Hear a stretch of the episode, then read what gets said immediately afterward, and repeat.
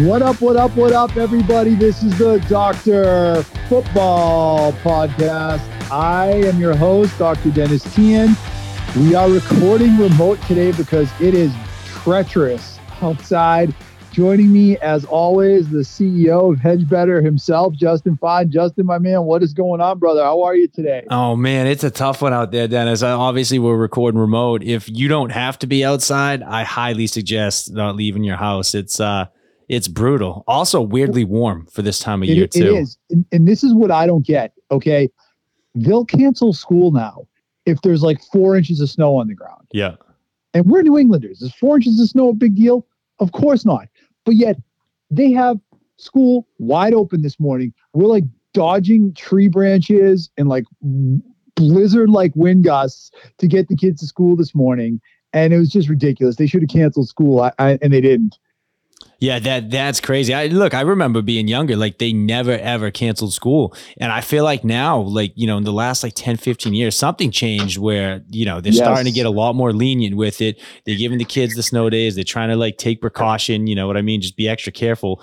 But if you know, I completely agree. I don't know how today didn't qualify as one of those days. It's it's brutal. Right. Well, I ask you, what is more dangerous? Like a garden variety, like six to 10 inch snowstorm that we all know how to handle because Yes. this is New England, or what we faced today, which was just like treacherous, treacherous this morning and all day, really. A hundred percent. Yeah, it's way more dangerous, especially just the gusts of wind alone. Like I, I felt gusts of winds that you know legit moved my car while I was on the Yeah. road today. You know what I mean? Like Exactly. it's it's that powerful. It is exactly. Well, I'm glad the game uh, wasn't today because yesterday was actually a really pretty nice uh, day to have a home game for the Patriots against the Kansas City Chiefs. And um, it wasn't sunny, but it was comfortable. The rain held off. It wasn't too too windy. Kind of a nice day. The result not so nice. Yeah. No, I mean, look, it, it it it was a little bit more competitive than some people may have thought it was. I mean, at the end of the day, though, I I, I think it uh I think it worked out how most people kind of imagined. You know, the Patriots weren't going to roll in there and quit, but at the end of the day, we weren't just going to have enough to uh to be able to stop Mahomes and, and the Well, Chiefs well, first first and foremost, it was a watchable product. for sure. And there have been how many games this year that were either completely unwatchable to borderline unwatchable, right? Right, almost the majority of them, you could argue. a majority of them. Yeah. So that was a watchable game, and it hit right on the Vegas spread, or, or at least the spread that I saw, which was plus ten, Yeah, which I think is just funny. But but as you said, kind of went, I think, exactly as predicted. I give the Patriots credit for hanging around against the Chiefs, and they played a, a good competitive game. But at the end of the day, obviously the Chiefs, the far superior team. Let's get to it, Justin. Let's start with the kickoff that that begins um, the podcast. This is the Patriots podcast. If if you uh, don't know that, we're going to do just Patriots on this podcast, and then you'll see a second around the league podcast also that we're going to do, where we'll just focus on some of the other teams. But let's start with the opening take for the Patriots podcast, my man. And I and that and that is very simple. Yesterday, to me, you know, just reaffirmed completely that it really doesn't matter who plays quarterback for this team. It feels different because it's new. But I ask you, Justin, could not Mac Jones have put up, you know, 17 points, you know, completed 65% of his passes, a, a bad turnover that really gave the Chiefs the game or, or took the Patriots out of the game, a couple horrible sacks, constantly under pressure, inability to get the ball downfield, bizarre play calling, non aggressive at times. It looked pretty much the same between when Mac Jones has been the quarterback and when Bailey Zappe is the quarterback now. And to me, right now, the only thing that separates the Bailey Zappe Patriots from the Mac Jones Patriots is the Mac Jones emotional mental breakdown on the field of the last few weeks. Because when Mac Jones was at his best, or at least at even his average, I think it looked yesterday's game was Zappe. The Patriots offense looked a lot like that when when you really break it down. And and there really isn't a huge delta or difference, regardless of which guy plays quarterback for this team right now. No, I, you didn't really see much of a difference. I mean, that's two weekends in a row or two weeks in a row that uh, Bailey Zappe looked may he like, like he may be offering uh, somewhat of a bright spot and having a decent first half. Um, in two back to back weeks weeks that he absolutely came out flat as hell in the second half, looking just like a completely different quarterback, a completely different offense. Um, this, but it was very reminiscent of like what we saw out of Mac, you know, his rookie year, what we saw out of Mac, you know, at times at the beginning of this year, like, you know, against the Eagles or the Bills. Or, but it's, it, it, it to your point, it's, it's just, I don't think that Mac, we, we know Mac's not the answer. I think it's just proving more so that, that Zappe really isn't the answer either. And I think to take it a step further, it just backs up what we've been saying this entire time, which is that it's really tough to get a fair assessment of a quarterback or, or uh, uh, you know of how your offense is running with, with the pieces that you have in place. It's, I mean, it's just clearly a very, very uh, needy group on this team. Well, I think that actually is the real take home because what it really shows is that when you have the same problems and the same limitations, whether it's Bailey Zappe or whether it's Mac Jones, frustrating sack, a bad turnover, no explosiveness, I could go on it's a systemic problem. And I think this is what we're seeing right now. This is a systemic problem with this team. It goes way beyond the quarterback. I mean, the pass protection yesterday, I thought was horrendous, just horrendous. Like Zappe was under constant duress in the second half. There may have even been a few windows for them to get back into the game yesterday, but they couldn't do it because they just couldn't protect consistently for him. And anytime Bailey Zappe needed to throw the ball, really in any kind of third and long or, or situation or anything like that. I mean, he was under significant pressure. And I think that it really limited what they could do on offense once again. Yeah, definitely. I mean, it was a a very very clear uh hindrance, right? Like and and look, in like the first half, like you know, like I I thought they actually didn't look awful in the first half, right? But in the second half, it reverted to the same old, same old. Like the offensive line, like, you know, loosened up and, you know, guys were getting home. Bailey Zappe was under pressure and under duress.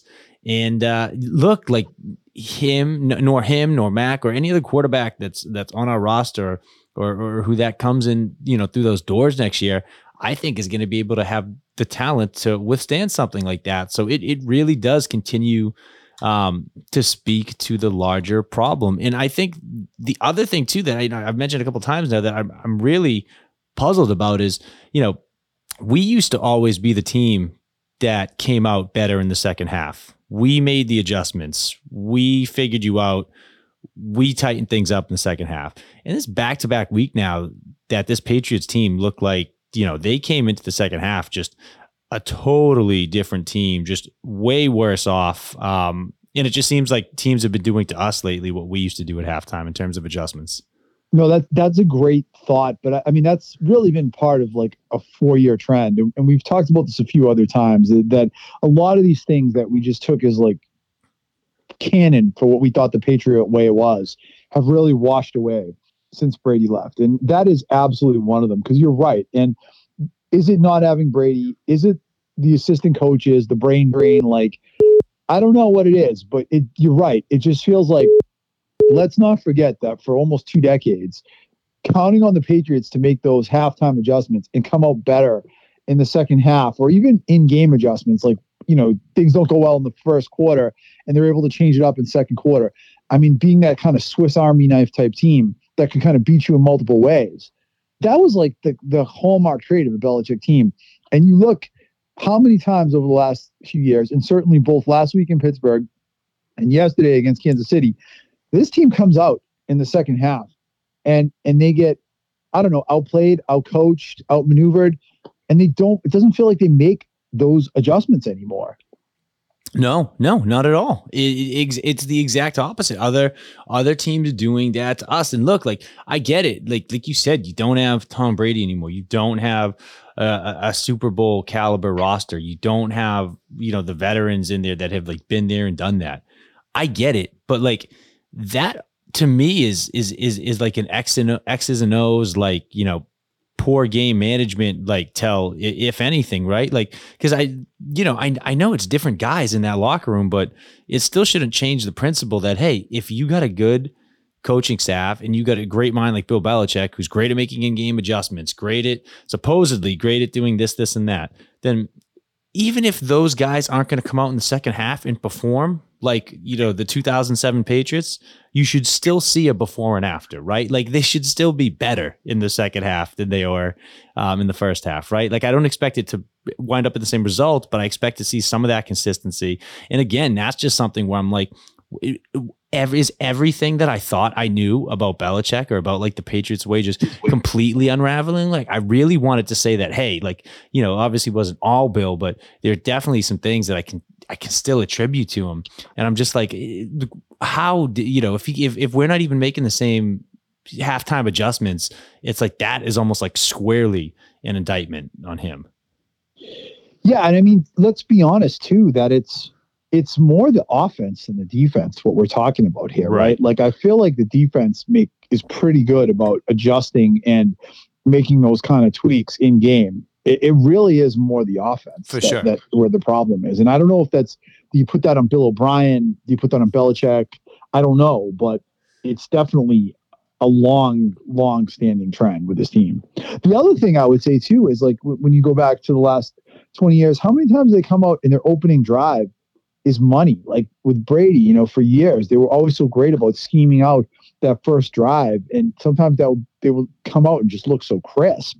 And that's definitely another thing that's just like gone completely, uh, you know, obsolete at this point. Like you never see that anymore.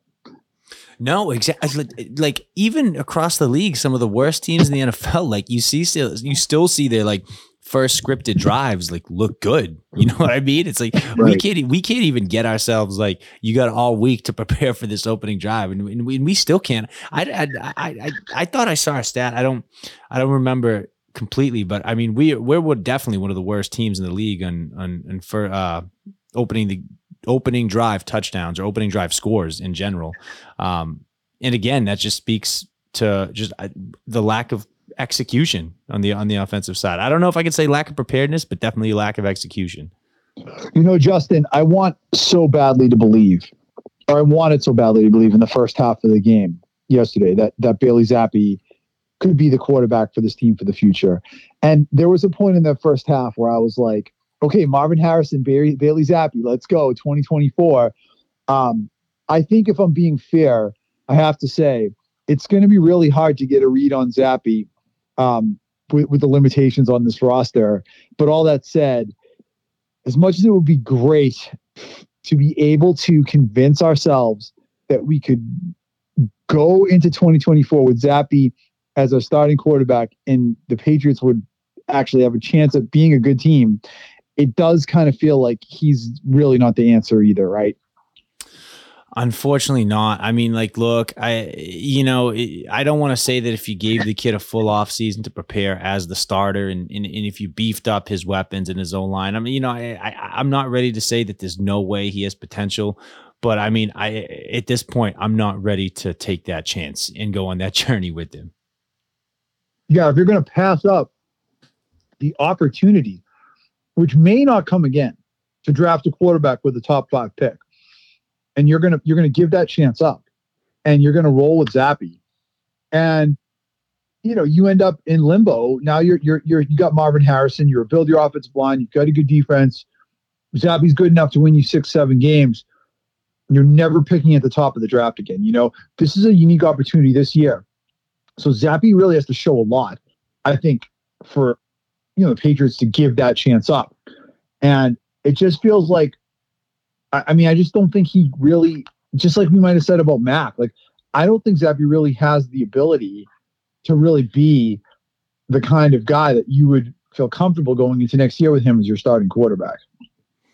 No, no. I mean, look, he he's proving to me that I, I could feel comfortable keeping here in his rookie deal as a backup. You know, I think I think he's proven that he can be a serviceable guy. Um, but no, I, I, I you got to look elsewhere. I think I, I, it just would to me. I think it's a huge, huge risk to go into the 2024 season planning on having Bailey Zappe as your starting quarterback. Yeah, absolutely. I mean, what were you saying when he threw that interception?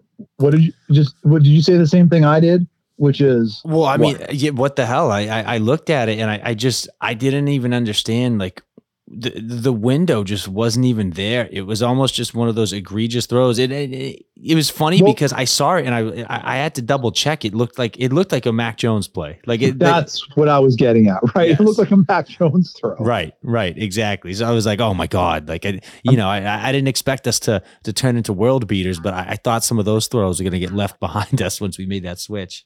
It was it was very much Mac Jones like when Mac Jones is at his worst, and I mean the Mac Jones especially of the last few weeks ago. Just the just the terrible, terrible pass into like really triple coverage, and I'm like, man, this is exactly the kind of stuff that that looks like that that that Mac Jones was doing that got him benched from from his job. So you know, I, I think the reality is going into this year, they don't have a quarterback, and you know, we talk a lot about the options in terms of like the draft. And I mean, it really sucks. But I watched this game yesterday and I just come away saying they have to draft a quarterback with their top five pick. Wherever they end up, they're going to be somewhere in the top five.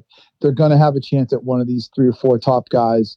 They have to take, they have to now be one of these franchises like the Jets or the Browns, or you can go down the list that just keeps taking guys in the hopes that they hit on one of them.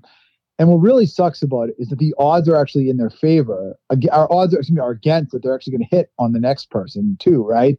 But mm. I think that that clearly, as much as we talk about, as much as I would like them to to to not have to to take a, a quarterback with a top five pick for so many reasons, because they have so many other holes, because it's such a, a roll of the dice, because the odds are against it working out.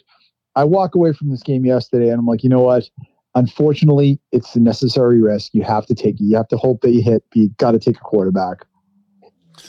Well, let me ask you something. I mean, because look, i- one thing that I'm thinking is, is I'm looking around the league, right, and and I'm almost wondering, you know, do, do you do you go a slightly different route in the sense that uh, I'm I'm warming up to the idea of saying, hey, look at somebody like a like a Jake Browning in a, in, in a Cincinnati, right? Like f- finding somebody like that who could maybe come in you know they can be serviceable. They're they're showing that you know they they clearly got what it takes. I mean, somebody like him, I don't think will stay a backup in the Bengals for for a while, right? Do you, bring somebody in like him and say, hey, look, we're gonna we're gonna try to be uh, a 500 or above team, you know, and and slowly try to you know re- rebuild our confidence, you know, re- re- rebuild our culture do it on the heels of our defense. Just make sure the offense is serviceable and and make sure that that first round pick and maybe you know next year's first round pick as well are going towards like actual cornerstone players with the with the much higher chance of success, like a like that left tackle, like a Marvin Harrison Jr. I mean, I don't know. To me, I just I, I know the upside in the draft uh, of a quarterback is higher than you know what you could get in free agency or you know what you could pick off from some other teams in the league, but uh, the risk is so much higher too. I just don't know if after the last couple of years, I I want to roll the dice again on a rookie quarterback. I don't know. What, what, what do you think? I um I, I I'm glad you brought up Jake Browning because I was going to bring him up. Uh, I think that it's just a very tempting possibility, the idea of bringing in someone like a Jake Browning and using that top five pick to fill a hole elsewhere on the roster. Like I love the idea because the reality is, Justin, this is the cold, hard reality of the situation is that we, the Patriots, can draft a quarterback with a top five pick in the draft. And there is at least a 50 50 chance that they won't even be what Jake Browning has already shown he is. right. You know, you know what I mean? Like uh, half of these guys are like Trey Lancers. They can't even play in the league and they never even get a shot or they never, you know, win a couple of games. I mean, that that's a low bar. But that's the statistical reality of the situation. Most of these top five, top 10 players don't actually even work out at all. Going with someone like Browning that has proven that he at least belongs on an NFL roster, it kind of is very tempting because it gives you that safety net. Like say what whatever Jake Browning's ceiling is, you you you know what you're getting in terms of his floor. My concern from watching Browning play, you know, does Jake Browning have the required physical tools to be a franchise caliber quarterback in the NFL? And I think you look even at the game Sunday, while he showed tremendous intangibles in leading that comeback, more than we've seen from many guys taken in the top five, top 10 of the draft, frankly. You know, I also think he got bailed out a couple times because they've got tremendous talent on that Cincinnati team. So I don't know. You know, you know, you know what his floor is. You know he belongs in the NFL, but I would question what Jake Browning's ceiling is. You know, and that's fair because one of the things that like you just hit on is you know that guy's coming in and he's throwing to Ja'Marr Chase and uh and, and Tee Higgins, right? And so the the Jake Browning on, on the Cincinnati Bengals has probably a much higher ceiling than than the Jake Browning on on, on this current Patriots roster. Um, so so I think I think that's completely fair. But I mean, you know, to that point, it just seems to me like this defense is good. You know, it, the, it's really just the offense that's lacking. Like I feel like if you had like a Jake Browning or even like a I don't know, man, even like a like a Gardner Minshew or or somebody like that, like this team could be like idling around 500 right now with with with the defense that that they've been able to to, to put forward. So like I don't know, it's to me it's it's it's just I guess it's just a matter of your risk profile, right? Like, do you want to do you want to swing for the home run and and draft a kid who's got a much who's potentially much higher in their upside, but you know that the risk is is, is obviously baked into it, right? So, I, what what kind of value, Justin, do you think Jake Brown, Jake Browning would have? Like, what's someone going to trade for him? Is he is he a third round pick, a second round pick? Like, because because let me ask you this: like, you know, you need a bridge quarterback on this team. You know, you could draft someone and bring. Isn't Jake Browning the kind of guy you might want to bring in anyways? To, to be someone that could start a few games while you develop your presumed draft pick. Yeah, a hundred percent, man. Like, look, like the you know the Ryan Fitzpatricks of the world, they they start somewhere, right? And like you know, the, right. the, the, Ryan Fitzpatrick was a very serviceable quarterback to bring in for for you know middling teams or teams amidst rebuilds that needed bridge quarterbacks, etc. Um, like uh, Uh, Browning to me seems like he's going to be like a Ryan Fitzpatrick. You know what I mean? Like a like a guy who'll probably be a journeyman. He'll be able to start. He'll have his he'll have his games. He'll have his years. I mean, obviously, you know, he's never gonna to lead you to a number one overall seed and, and probably not win you a Super Bowl, right? But like that to me is like I, I'd be okay with with somebody like that. I'd be okay with bringing somebody in like that and getting that like level of production out of them. I mean, I you know, in in not only that, but just having even just having somebody to back up. Like if you wanted, like you said, if you wanted to take that draft pick or if you wanted to get risky, you know, you wanted to do something crazy and bring in two guys, I at least just like having somebody like look at how nice it is for the Bengals. Like the Cincinnati Bengals, I, I don't know about you, but the second I heard Joe Burrow went down, I said, write them off. That's their year. You know, they're gonna fall out of the playoff picture. Um, it's a shame for that team and in, in, in that franchise and those fans. See, I didn't. I disagree. And I actually, uh, if you go back to some of the things we had posted on the uh, website, I actually wrote that when Burrow got hurt, that I actually thought the Bengals did wouldn't totally fall out of it, and it's just because they have so much talent on that team, and and I think that that's that's it's a team game still, and like they they they have a good offensive coach, a couple really good receivers, tight end, two really good backs, like. I feel like a lot of quarterbacks in this league are going to play their best in an operation like that. Now, I'm not saying they should make the playoffs. I'm saying I want to see them make the playoffs. I'm not saying they're going to win the Super Bowl, but I'm saying I really didn't think that their season was going to fall apart. I thought they would take a step back, but but I thought there was just too much talent on that roster to write them off. And I mean, look at yesterday as the the perfect example of that, right? Like, look at that play that Tee Higgins made. Was that a great pass by by Browning. I think it was a terrible pass. He threw up a lollipop that that really was a 50-50 ball that Tee Higgins made a terrific play on and also scored a touchdown pirouetting around the pylon. It was a great play. You know, that doesn't happen if you're throwing to DeVante Parker and Tyquan Thornton. That's a pick. Yeah, hundred percent. So no, I I completely agree. You could I don't think you could expect Jake Brown or Jake Browning or even someone like Jake to come in and, and, and necessarily have the, the same impact that they're having on, on a loaded roster. And I think that's totally fair. And again, that just goes that goes back to the point I think we were making at the beginning of the podcast where it's like, okay, even if you know or, or you have a very good inkling that Bailey Zappe is not your guy, how do you truly and accurately judge who that guy is if you don't have like the right pieces in place to like watch him develop and and flourish. You know what I mean? It's it's almost like a it's almost like a cart of the horse type of situation. Like what do we it's, do? It's a catch twenty two, and yeah. it's why this is realistically probably a multi year rebuild because you know to get that kind of infrastructure in place where you're going to be able to get the best out of a quarterback, it's going to be a, a several years in the making. I, I agree, and I, I think so too. And that that's to me is almost why you know I go back to the whole maybe maybe this was all along supposed to be like a long multi-year rebuild. I don't know. Maybe they were hoping they got lucky with Mac, but maybe the plan was like, look, we got to rebuild both as both facets of this team.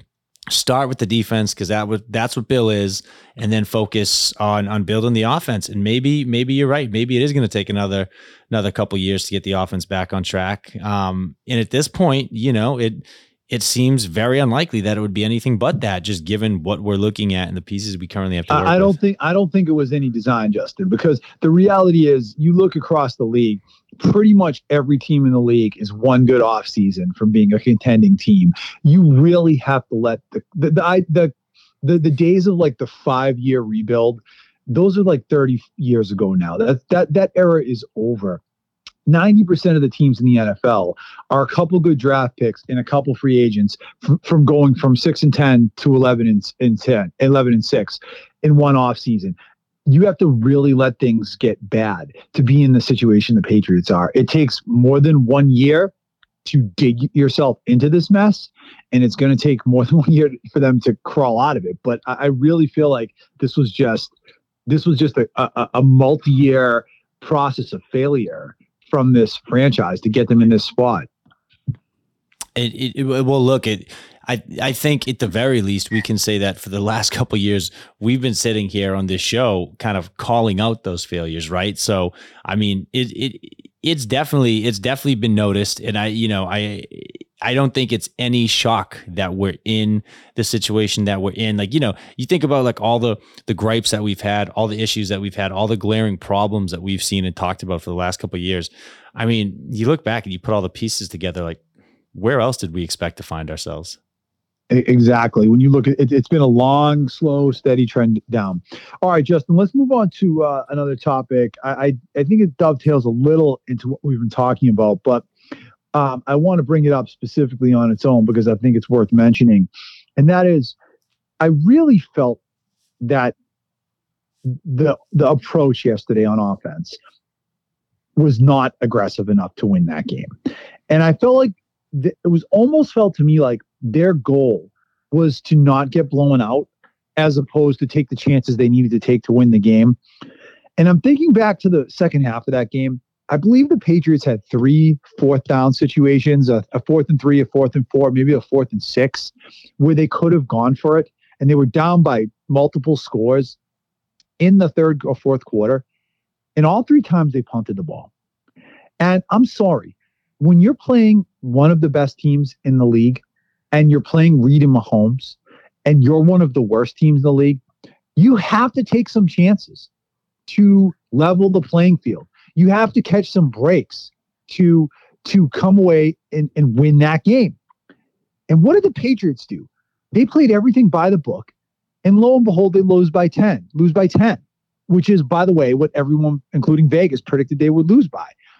I would almost rather they had taken a few gambles and lost control of the game than do what they did, which is pretty much guarantee that they weren't going to win but they would stay within striking distance. I didn't think they played to win the game yesterday. I thought they weren't aggressive enough. No, I think I, I think we're seeing the same type of strategy that we were employing back when we had Tom Brady and, and, and we're winning Super Bowls. It was like, hey, let's not do anything super crazy because at the end of the day, we're going to rely on the fact that we can make one more play than they can. We can, you know, get it, eh, eh, eh, have something go in our favor. Like we, we, we let the other team beat themselves. Let the other team make a mistake that we're going to capitalize on. Like that was kind of always, I feel like the Patriot way. Like you're not going to get crazy because let the other team get crazy make the mistakes. Then we capitalize. And it's like you, you're taking that same approach in just a completely opposite situation. And it's like, I, you know, I, I don't understand. Like we've talked about them, like wanting them to be more aggressive. This is a team that we've said, like whenever like they've shown pockets of like aggressiveness in the past, it always seems super ill timed, like it couldn't be at a worse time. And then we look at perfect opportunities for them to be more aggressive, and they they don't wind up pulling the trigger and taking the chance. So it's it's just it's just a really weird philosophy I think that they have, and I think part of that is like Bill trying to like break out of his habits of like just being super conservative and adjusting to the fact that he can't do that anymore. But like, I just don't think he knows the right way to do that. Like, I actually think he is just like lost when it comes to you know the the analytics of of of this new age aggressive offensive mentality.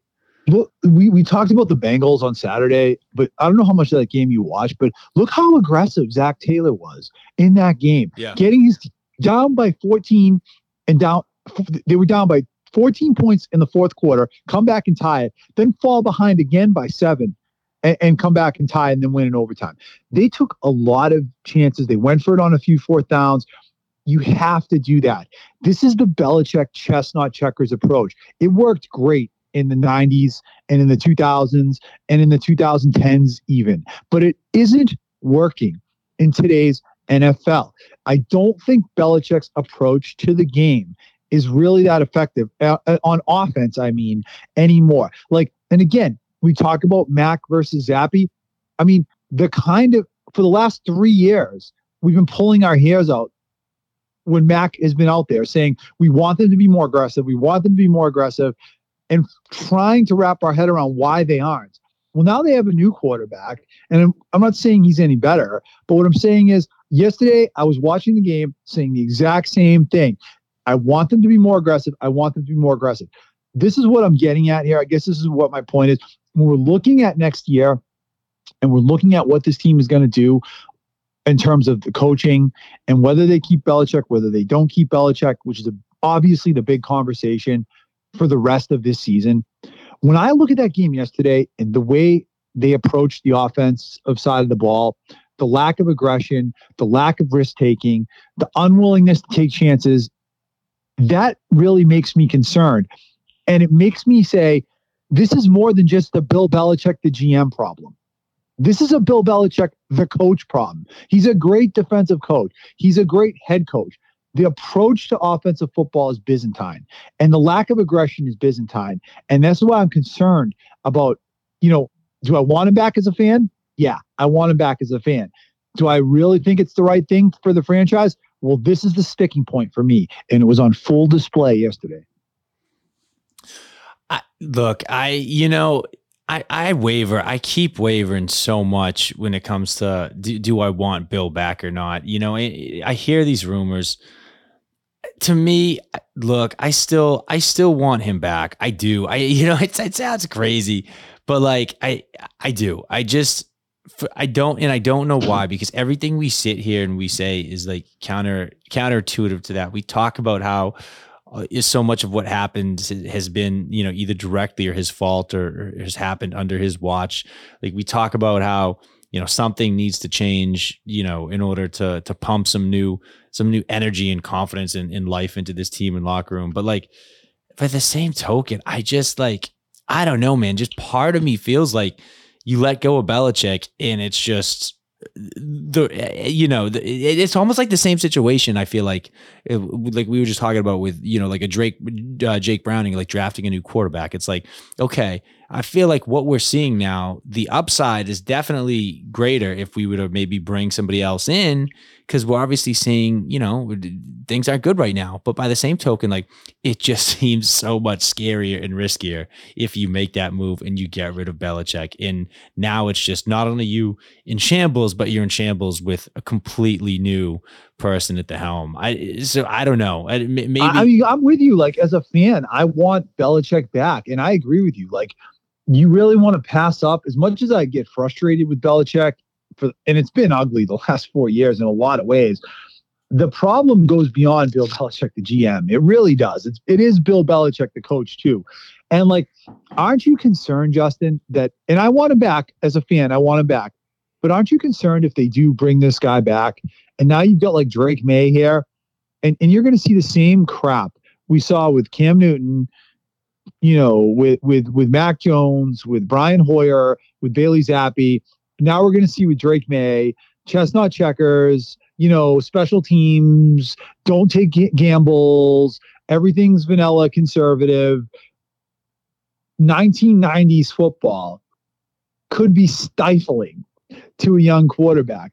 And I and and and that's why I guess in my heart I want him back, but my head is like maybe actually you got to move on. And look it, I will say this. Robert Kraft did not get to be Robert Kraft because he makes you know emotional decisions. He is going to make a rational decision.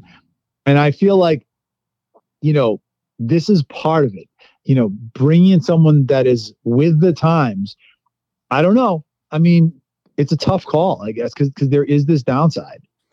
There is, there is, and like it's it's one of those things where I don't know the right or wrong answer, and I don't think anybody really does, and I don't think no matter what happens, even whether he stays or or, or goes, like it's going to take a while to figure out what the right answer was um like at this junction. Because i don't think that things get fixed overnight. Like i don't think getting rid of bill and bringing somebody new in you know solves the pro- solves the problem overnight or even like in the next season or two necessarily. You know what i mean? Like we could still be looking at a multi-year rebuild um, just purely out of necessity, whether you have Bill Belichick here or somebody new.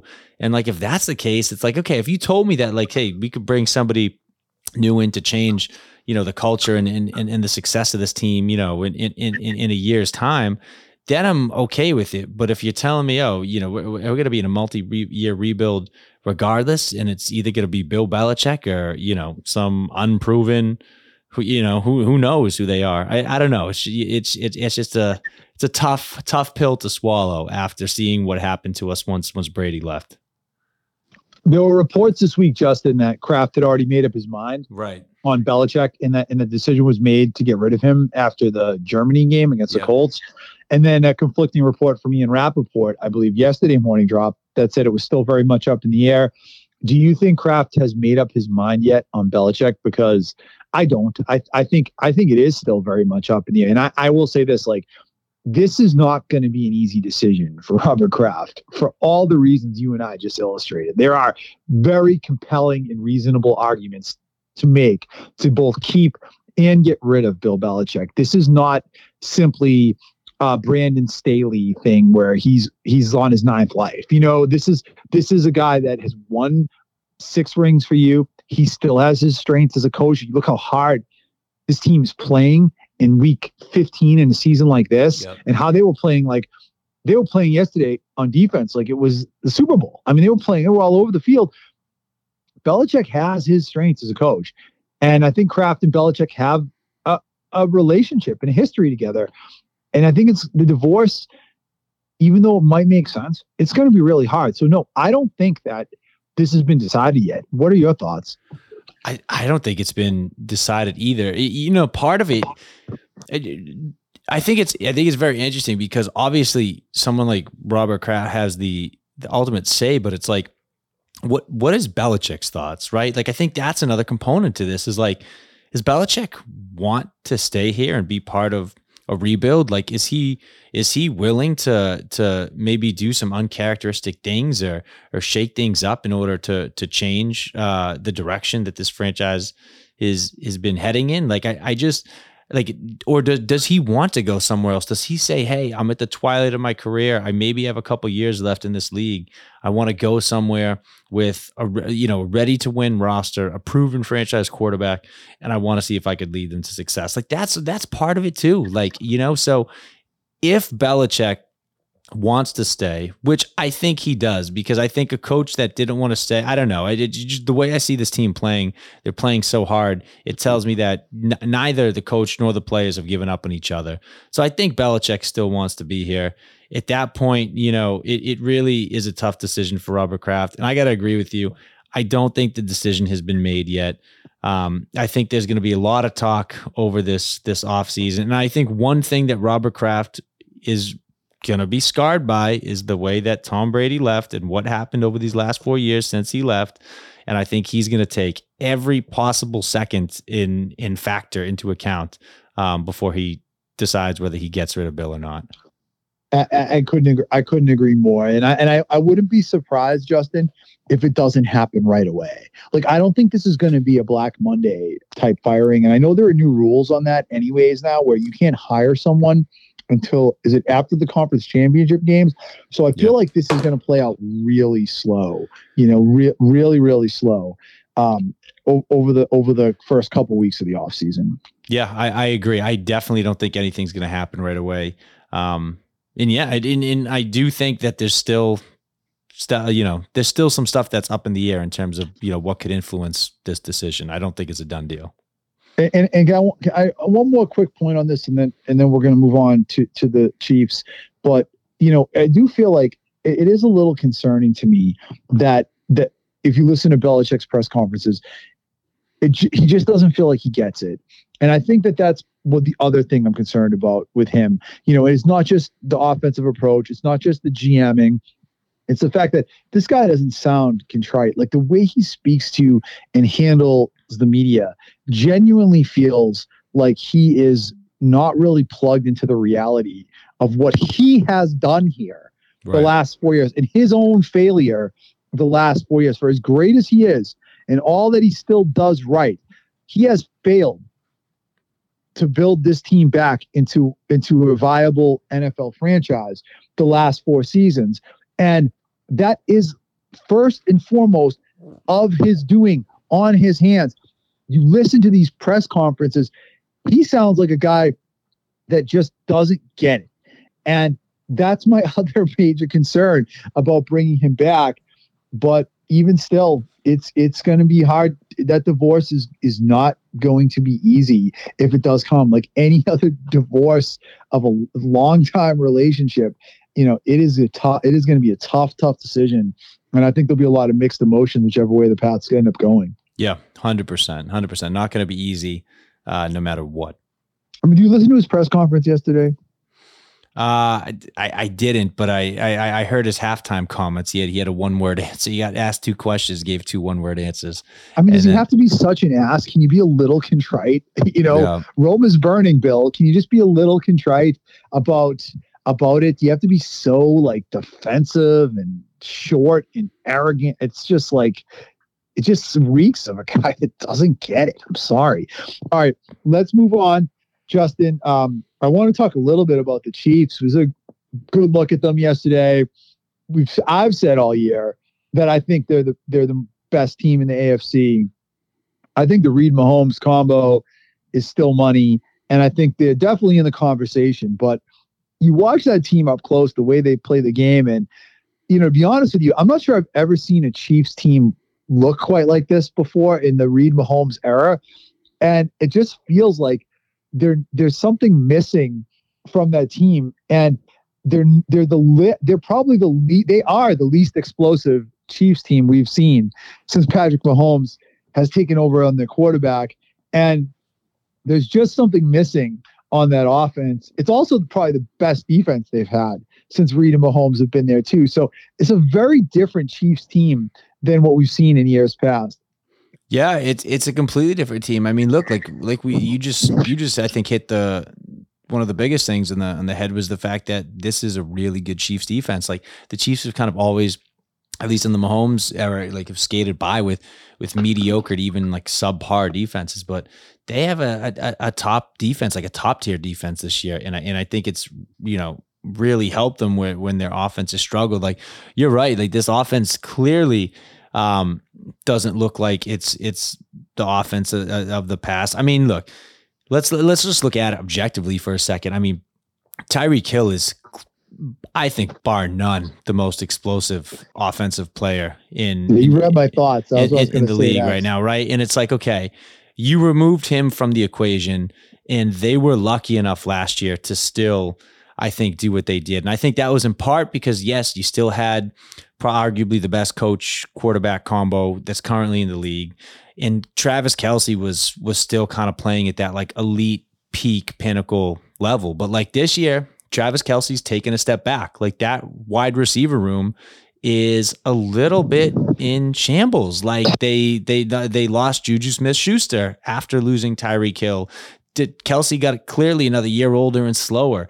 They don't have a go-to guy. Their their closest thing they have to a go-to guy is a rookie. Like they're making dumb mistakes that the Chiefs usually don't make. And so I think you're seeing a little bit of frustration. I think you're seeing uh, you know, a little bit of uh, of a step back. But like in reality, I I, I don't I, I think that's perfectly normal. Like you lost the most explosive player in the league, and your other stars have gotten a year uh, year older, and you didn't replace uh, any of your superstars. So you know, I, I think that's just what happens sometimes. It's it's like a confluence of losing Tyreek Hill and also Travis Kelce aging. Right.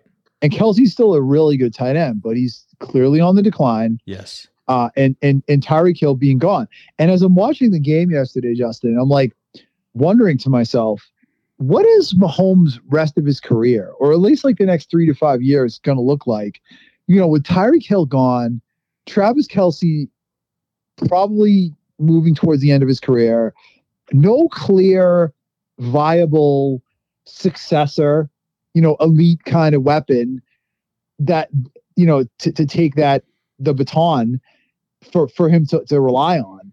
And I mean, Mahomes is still amazing and dynamic, and much like Brady, he's able to put up numbers and make plays with anything around him. But it's not going to be the same if he doesn't have a dynamic elite playmaker or, or, or one or two of them around him. And I'm like, you know, what is the rest of his next chapter of his career going to look like with with that group of receivers? You know, once Kelce continues to get older, I really think you're going to see it's it's going to affect him not only his ability to put up numbers, but also his um, ability to, to compete for championships. I mean, hundred percent. Like we've mentioned on this podcast numerous times, like the ten year gap between Super Bowls here in Foxborough. And I, don't think it was rocket science when you look back at it. You know, you look at the weapons, you look at some of the the you know some some of the the lineups and some of the rosters in that ten year stretch. You know, on both offense and defense we clearly got, I think, a little complacent and a little cocky and maybe said, huh, maybe we don't need what we, you know, what what teams think they need to win Super Bowls. And we learned real quick, you can't just have Tom Brady and Bill Belichick, right? Like 10 years went by before we brought another Super Bowl back. So like you to your point, like the whole second dynasty was really predicated around drafting Rob Gronkowski. Yes. Yeah. Like you pull a Hall of Fame tight end in the second in the second round, right? And that that was really they were, you know, he develops. Finally, he stays healthy for a postseason run in 2014. Because remember, he got hurt. Yep. All remember, like all all those years, 11, 12, and 13. I think he was hurt two of those three years. Yep. Um, you know, Travis. I mean, I mean, Patrick Mahomes is going to need something like that, right, to come in and and and take him to that second half of his career because, and it might have to be lucky. Like Gronk was lucky. I think of all these second round draft picks Belichick has blown, you know, Aaron Dobson. And I mean, you can go down the list, you know, um, he, he took, he's taken a lot of high upside guys but with questions around them that didn't work out in the second round on both sides of the ball. And that's exactly what Gronk was. Gronk was a Hall of Fame type guy with a bad back who came in here and the gamble worked. And it, and it really was the, the instrumental thing and then winning three Super Bowls. You know, you look at that Chiefs roster right now, the cupboard is really bare, yeah. unlike anything like that. So they're going to have to hit on something in the draft. And I think Rashee Rice is a piece, yeah. but I don't think he's that kind of player. Um, they're going to have to hit on something if they if they expect Mahomes to sustain what he has been to this point. Yeah, a hundred percent. In in in not only that, but like to your to the point of Travis Kelce aging, getting older you know, when Travis Travis Kelce was kind of having that Gronk effect where it was like, okay, he was the most dominant or one of the most dominant go-to players. Like, don't forget, even with Tyreek Hill, as even with Tyreek Hill being the most explosive player in the league, Travis Kelce was still the go-to guy on that offense, right? He was Mahomes' security blanket. He was he was the first option. Like the offense ran through him. And so that opens things up for your receivers and for other like contributors on offense. And so we talked about him taking a step back this year. He took a big step back this year, and that really, I think, it, it showed in the receiving room because even you know like Rashee Rice is a good rookie, but none of these guys have really been able to get off uh, and have the have the season that you know. But I'm sure Mahomes and, and the Chiefs were hoping, and part of that is because I think they're getting a little bit more focused than they would they would have gotten in the past. So to your point, you definitely need that guy who can not only be a playmaker and a difference maker, but can also have that trickle down effect where now your second and third and fourth options have a little bit can more. Be second room. and third and fourth options. Exactly. Exactly. Yeah. You know, because even like yesterday, I I think you could argue that both of Patrick Mahomes' interceptions were really not his fault. Like you right. know, I mean, certainly the Kadarius Toney one wasn't, and and I mean the other one. I don't know. Marte Mapu kind of went in there and stole that ball. I don't think that was that wasn't Kelce. That was the other tight end, right? Yeah. That that that you know. So look, I mean, you blame Mahomes for either of those turnovers. Uh, they they were really the only reason the Patriots were even in the game um, was those two plays. Otherwise, it might have been a huge blowout. Kind of fell on the receiver in my in my book, and I think it hasn't just been this week for Kansas City. It's been pretty much from that first game of the year against Detroit, right through the year. When they lose, when they fall short, when they, they are limited, it's it's because of their, their skill position talent. Do you think that was the bounce back game that Kansas City was hoping for. It wasn't supposed to be their get right game. I don't know. You know, if I was a Chiefs fan, would I would I feel like they got right yesterday? I'm not sure I would. Yeah, I don't know. Uh, I don't know how happy I would be about that performance, but you know what? You still you still were able to to to go out and, and get the W, and we're seeing this year. I mean, you know, you, you take a win whenever you can take a win, but no, it definitely to me wasn't the get right game that the uh, I think the Chiefs were looking for. All right, two more Patriots takes, then we're going to move to around the league. Justin, first and foremost, we we would be remiss if we didn't just acknowledge how great I thought the defense played yesterday.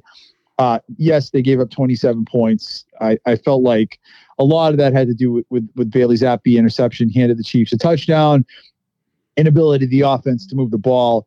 You are still playing Reid and Mahomes. I thought they played hard. I thought they got pressure on Mahomes pretty consistently. They forced him to make some terrific throws that I think he might some of those throws he might be the only quarterback in the league that, that hits some of those throws that that he made yesterday. This defense is loaded with good young players. Several we've been so focused on how bad the offense is and what a clown show it's been that I think we've almost missed some of their young players on defense continue to develop. Um, Jabril Peppers is playing at all pro level. Yeah.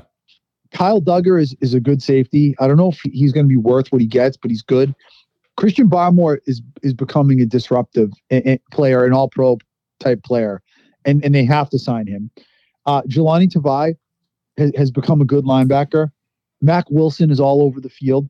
And um, even, um, you know, um, Anfernee Jennings is another name that I feel like is playing well. They've got a really good core of young defensive players on this team right now, and it showed yesterday. And, and, we keep saying, I feel like we keep saying this week after week, and you know, and they're still doing it without their top two guys. Like that to me is just like, okay, like this defense really is not the problem this year, right? Like I I can't I I actually, you know, I know they they had a couple of like 40 point routes and whatnot, but they, you know, where they get like shut out. But I really can't point to a game this year and say that the the offense or the, or the defense was was the problem. The defense was the reason they lost. Like to me, like this really is a good defensive unit that I think is gonna fly under a lot of people's radars in 2024 just because of how bad the 2023 season went. But I think this is a defense that you can you can rest your hat on. Like this is this is a good defense that's going to keep you in games. They're young. Their majority of them are homegrown. Um, and, and I think they're talented. And and uh, so I, I hope they I hope they keep this this little nucleus of dudes uh, that they've that they've brought in. But um, but but but yeah, I, I'm I'm super happy with what I'm seeing out of the defense. Yeah, they're they're really playing well. I mean, the special teams continues to be an issue, and and Brenden Schooler another terrible penalty yesterday. I don't know why that guy is even on the field. And I know he's a good special teams player, but you can't make mistakes on special teams, right? You, you have to at least be neutral. You're you're a kick coverage guy and a and a blocker on kick return. Your job is to be anonymous. If they're calling your name, that means you did something bad. We're calling Brenden Schooler's name way too much. He's making mistakes. Their special teams continues to make mistakes. I don't know why they have so many problems on special teams, but that's a separate issue altogether. But I would say surprising, disappointing, given what we know about Bill Belichick, but continues to be a problem, the special teams. Yeah, yeah, big time. I mean, you know, even just to start that game, the the huge penalty on uh, yeah. on, on, the Rager return. Like that was that was Schooler. That was Brenden Schooler. Right, right. So so yeah, I mean, look, you know, look when when we always, you know, the, we've said this before, right? Like the Patriots were always one of the reasons they were always so good and always had an edge on teams is because they they really put an emphasis on special teams and they knew that they weren't going to get beat uh, on special teams, right? And you know, when you can take a third of the game and cross that out as as an area of, of weakness or an area where teams can exploit you, I think you're already starting off in a good position, right? In this team this year, with all the problems they've had on offense, with all the the glaring holes, you know, you, you just can't afford to uh, be giving up dumb penalties, big plays, exactly. They got enough teams. limitations on their offense they can their special teams just be neutral? It's you know it's like it's the last thing they need is a second is a second problem you know unit that they have to overcome. They've got enough problems with their offense. So justin let me ask you after yesterday are we back to, to, to tanking again now? Because i have to tell you carolina winning yesterday and that pittsburgh win is going to really like loom large over this team um, in in the future. No, I was at the game yesterday, and I was into it. Like I was rooting for the Patriots to win, and it was entertaining. Um, but let's face it, uh, come April, they're they're going to need to be in the best position possible draft wise. Uh, the Pittsburgh win was great. I think we all got caught up in that because it was such a great thing to watch. I thought they played hard and well yesterday. It was an entertaining, watchable game. If the next three games were like that, entertaining, watchable, they play hard, they play well, but still lose. I think that would be the probably the best thing for the franchise. Where are you on tanking right now? Yeah, uh, it was weird because last week kind of just totally derailed the the the tank train for me. Um, it was, it was almost like you know I, I, got snapped back into into wanting the Patriots to win and rooting for them to to win. Um, you know, I as far as as far as the tank train goes, I mean, you know, I, I had said this a, week or two ago that you know, for me, the tank had different implications depending on like what what the, the the outcome of the rest of the season was and what the goal was, right? Like if you go the if if you go out, you know, these last couple games and you're able to identify a couple of key contributors that you think can step up and fill holes next year, or even if maybe Bailey Zappe continued to look really good and you thought he could be a potentially serviceable quarterback in 2024, then I'm okay with like winning an extra game or two and in, in, in maybe sliding down to like a fourth, fifth, sixth pick, right? If you if if your goal is to take a quarterback with that first pick, I'm okay with uh, getting an extra win or two this season and moving down a couple of picks, right? Like for me, the tank was super important. And, and and part of that is just because I'm not a huge fan of uh of any of the uh the the quarterbacks that are in this draft class. I know there's a couple that are you know super talented, highly touted. I know it's supposed to be super deep.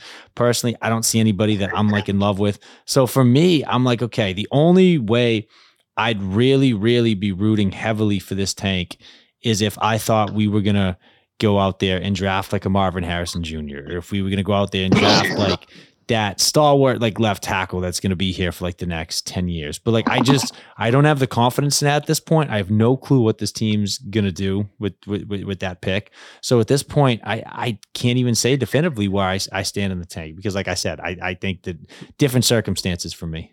I mean, one thing's for sure is like the, the Caleb Williams' senior year thing, where he he went from being supposedly a generational prospect, Andrew Luck type situation, to a guy now that's sliding, you know, into the five to ten range, if not lower, on a lot of draft boards. That's not a good thing for the Patriots because I don't think the Patriots realistically have mathematically had a real shot at that number one pick ever I mean, even you know, I mean, Carolina won yesterday. I still think they have something like an 80% chance of getting that number one pick, which is going to be the Bears pick, of course.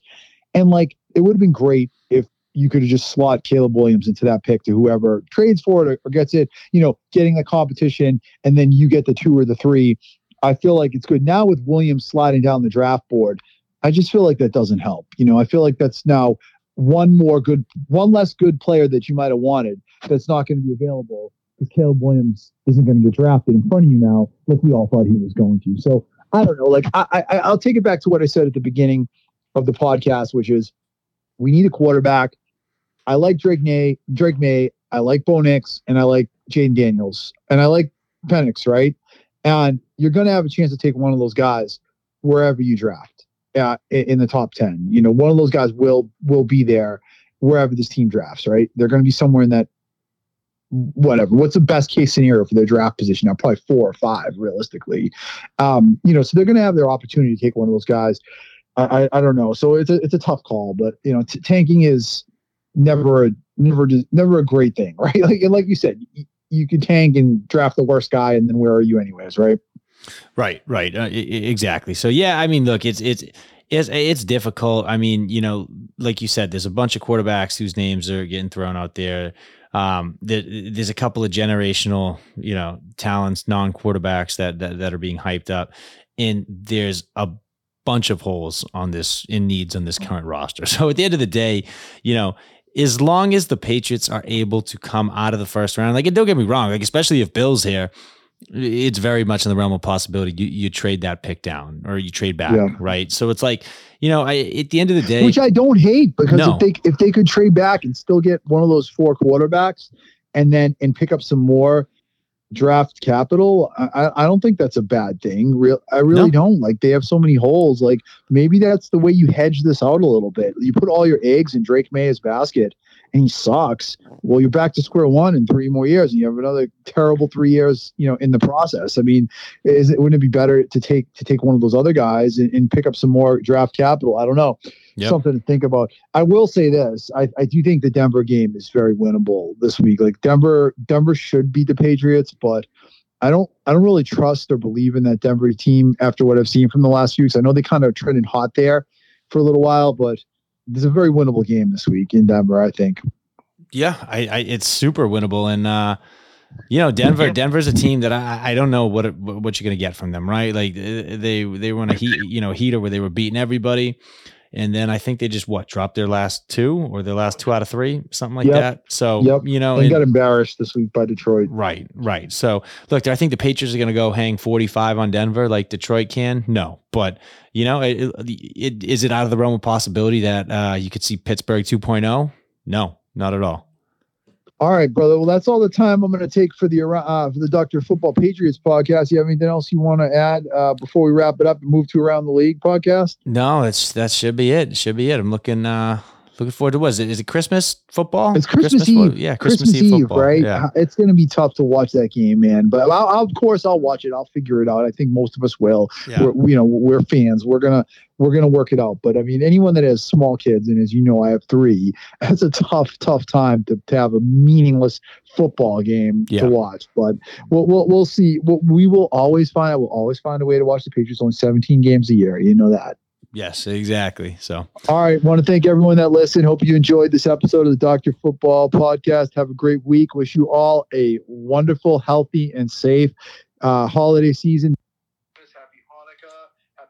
Days. I hope you enjoy everything. And we will be a little delayed. I should mention recording next week because Monday is Christmas. We're certainly not going to record then. So you'll probably see our new episode drop a little later than usual. But um, Want to wish you all a wonderful holiday season. Enjoy it and uh, enjoy all the great football on. Enjoy the time with friends and family, and we'll catch you next time.